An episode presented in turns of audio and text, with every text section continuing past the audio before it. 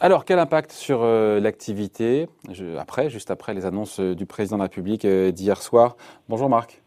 Bonjour David. Marc Vigneault, journaliste au point. Euh, on se dit que euh, ce serrage de vis, euh, ce tour de vis sanitaire annoncé par le président hier soir, c'est pas de nature. Il faut le dire comme c'est pas de nature à faire plonger la croissance. Mais comme il y a comme des questions qui se posent aujourd'hui, on n'aura pas l'arrêt brutal du mois de mars dernier. mais c'est un coup de frein quand même à cette reprise. Ah bah c'est quand même un sacré coup de frein, oui. Euh, alors il y a y a euh, l'assureur crédit euh, le Hermès qui a, qui a essayé d'estimer un petit peu l'impact sur l'activité qui, qui, pourrait y avoir. Et ils estiment que au mois de donc d'avril, il va y avoir une, baisse d'activité de 10% par rapport au niveau qui avait été atteint avant la pandémie fin 2019. Euh, Donc 10%, euh, c'est quand même euh, non négligeable. Ils estiment par comparaison que c'était 5,6% en mars 2021, donc par rapport au mois dernier. moins 8% en novembre, donc ça veut dire que cette nouvelle, ces nouvelles mesures de restriction sanitaire auraient plus d'impact qu'au moment du second confinement ou de, de, de, de, la seconde phase des mesures un petit peu fortes de restrictions sanitaires et évidemment beaucoup moins qu'au mois d'avril 2020 lors du premier confinement, puisque à l'époque, la, la, chute de l'économie avait atteint 30%. Donc ça serait à peu près euh, On parle de décroissance, décroissance. ce mois-ci, un tiers de, ce qui, de, de la perte euh, ah. de la perte subie euh, au mois d'avril 2020 l'année dernière. Ok, donc ça veut dire qu'on parle, on parle sur un mois. Est-ce que sur le trimestre, sur le deuxième trimestre, il faut s'attendre pour le coup à une croissance négative, à une chute du PIB alors euh, oui, normalement, euh, ces, ces, mesures auront un impact euh, négatif. Mais au final, sur l'ensemble du trimestre. Oui, oui, oui. Parce que quand on regardait les prévisions de l'INSEE, l'INSEE nous disait en gros, on faisait du, du 0 plus, 0 1 sur les deux premiers trimestres. Et, et même avec cette, ce qu'on appelle l'acquis de croissance, même si on faisait zéro sur la fin de l'année, du fait du rebond, eh ben, on arrivait à 5 ou 6 de croissance. Est-ce que mhm. tout ça est remis en cause? Alors, euh, par rapport à, ces prévisions ou par rapport à ce qui était anticipé antérieurement, le, la, la, croissance sur le trimestre devrait être plus faible de 1,5%, de chuter de 1,5% à cause des mesures de restriction. Donc ça veut dire euh, notamment un point pour la fermeture des écoles parce que ça, ça empêche les gens d'aller d'aller travailler. Hein. Ils vont devoir euh, garder leurs enfants à la maison, euh, même parfois ceux qui sont en télétravail parce que c'est pas facile de télétravailler avec des enfants. Et puis la, la, fermeture des commerces non essentiels dans toute la France. Qu'est-ce qui pèse le plus entre négativement entre les écoles fermées justement et les commerces les commerces, c'est 0,5 euh, points de, croissance en moins par rapport à ce qui était prévu. Du coup, euh, pour l'ensemble de l'année, euh, ça serait un impact assez restreint puisque euh, les économistes estiment que ce genre de mesure peut être, ce genre de baisse d'activité peut être rattrapé les mois, suivants quand on rouvre les commerces notamment, où les entreprises peuvent produire un peu plus une fois que les salariés seront revenus sur leur lieu de travail. Donc, réouverture mi-mai, réouverture mi-mai, nous dit le président. Voilà. Voilà, si jamais, euh, effectivement, euh, ce qui a été annoncé par Emmanuel Macron est respecté, c'est-à-dire qu'on se sort de ces mesures de restriction à partir de mi-mai, enfin, a priori, même avant mi-mai, euh, début mai, les mesures de restriction de, devraient, euh, devraient commencer à être levées, en tout cas pour la fermeture des écoles. Donc ça veut dire que euh, si c'est le cas, si la vaccination progresse bien, on pourrait rattraper une partie de la perte d'activité. Et donc par exemple leur RMS garde leur prévision de croissance inchangée pour 2021. Ah. Ils estiment, ils estiment qu'elle sera à peu près de 5,4%. Donc c'est pas extrêmement loin de ce que Bercy euh, a programmé pour construire son budget. Les fameux 6%. À peu près de plus Les fameux 6%, hein, que défend d'ailleurs toujours Bruno Le Maire et le gouvernement.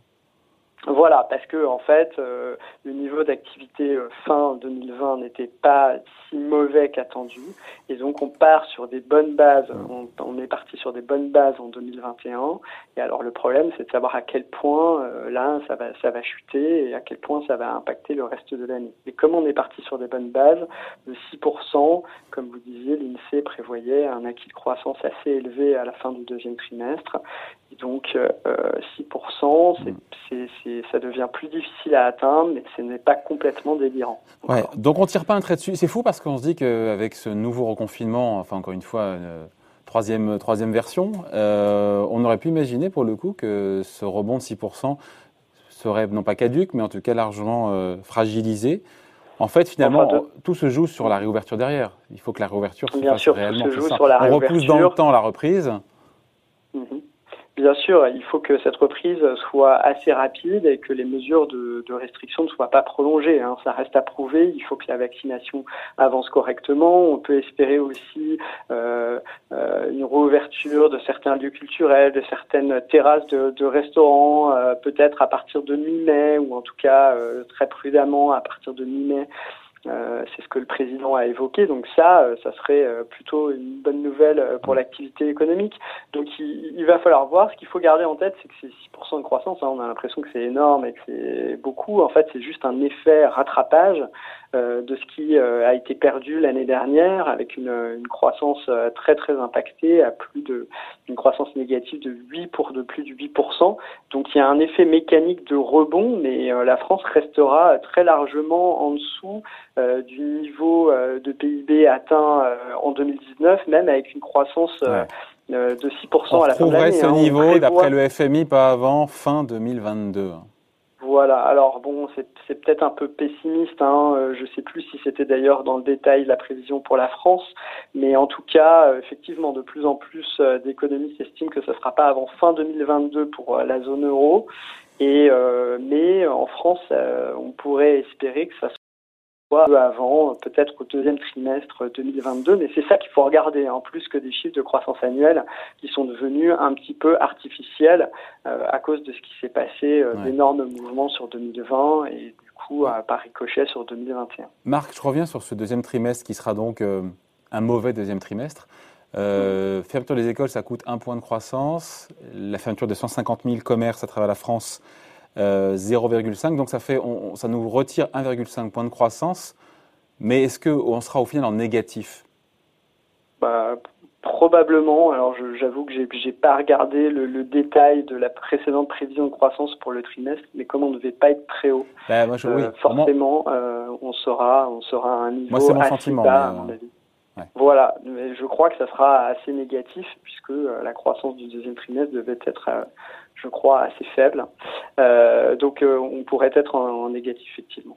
Alors, Mais le gouvernement a, a, prévu des, des, mesures pour accommoder tout cela. J'y hein, viens, j'y viens. Les aides aux entreprises sont revues à la hausse ce matin par Bercy. On parle de 11 milliards d'euros par mois. Euh, Jusqu'ici, d'ailleurs, Bercy prévoyait 32 milliards d'euros contre, je crois, 47 en 2020 pour l'ensemble des mesures sur 2021. Euh, donc la facture, évidemment, sera plus élevée. Les montants qui sont mis en jeu là sur la table sont euh, conséquents? Oui, oui, bah, c'est assez conséquent, hein, 11, 11, milliards par mois, euh, c'est quand même beaucoup. Enfin, sur le mois d'avril, pour le coup. Hein. Oui, pour, par mois, euh, effectivement, euh, par mois où les restrictions resteraient euh, comme, comme celles que, que, que, ce qui vient d'être annoncé.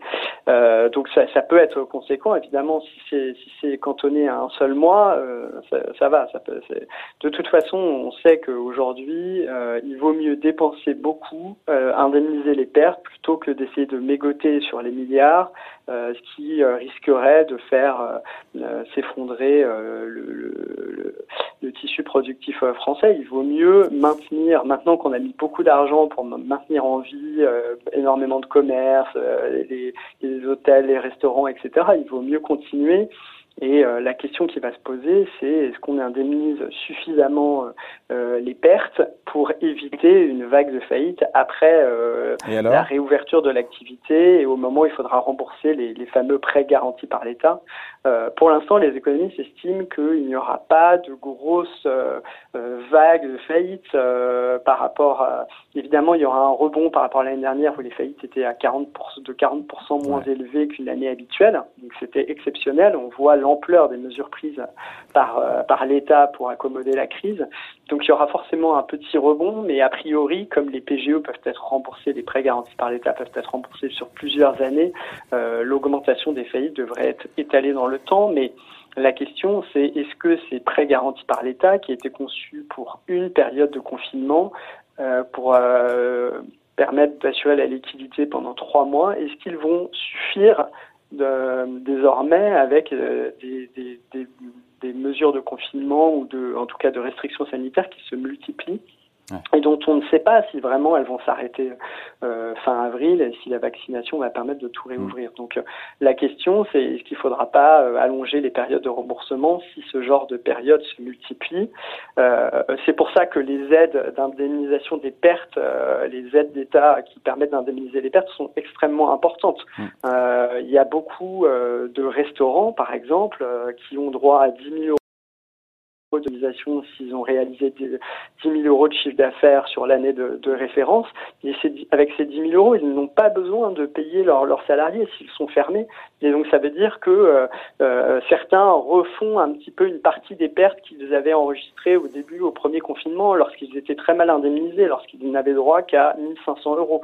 Donc euh, les pertes sont quand même beaucoup mieux indemnisées, il faut avoir ça en tête, que lors du premier confinement. L'État fait un effort euh, beaucoup plus important aussi parce qu'il est parce que le nombre de secteurs impactés est bien moins important qu'au premier confinement. On avait dit hein, que la, baisse d'activité au premier confinement été de 30%, là elle n'est plus, elle ne serait plus que de 10% au mois d'avril. Donc l'État a les moyens de compenser beaucoup mieux les pertes euh, des euh, établissements fermés, des, des, des commerces fermés euh, en ce moment.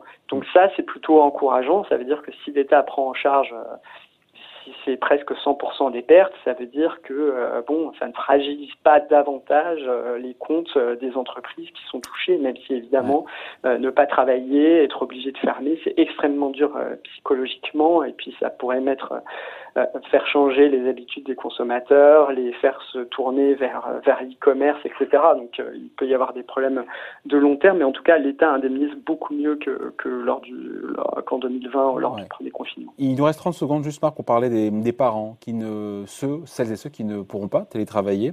Euh, Ils seront donc soit ils se mettent en congé, soit ils sont euh, pour le coup en chômage partiel pour s'occuper des enfants, mm. notamment on pense évidemment aux femmes. on sait combien est-ce qu'ils vont toucher pour le coup ces salariés qui seront au chômage partiel?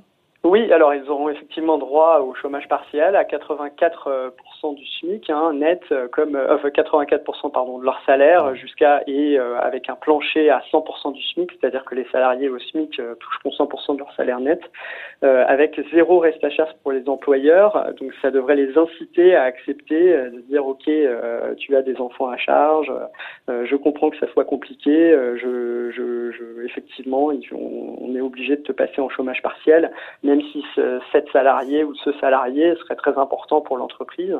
Donc euh, le, le, ministère du Travail a l'air de dire que l'employeur euh, on ne peut pas le forcer à accepter. Hein. Donc c'est pour ça qu'ils ont passé le reste à charge à zéro pour inciter les employeurs à, bien accepter que, que, les, que les salariés puissent passer euh, en chômage partiel, même quand ils peuvent télétravailler, parce que gérer des enfants pendant qu'on télétravaille, c'est extrêmement compliqué.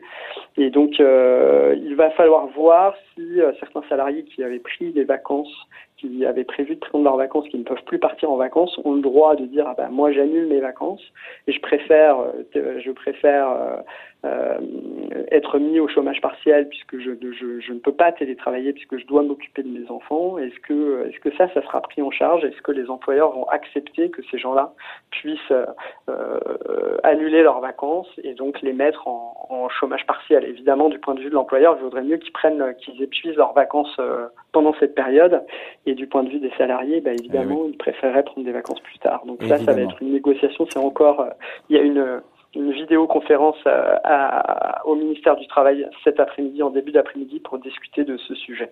Bon, voilà, merci beaucoup. Explication signée Marc Vigneault, journaliste au point. Merci Marc.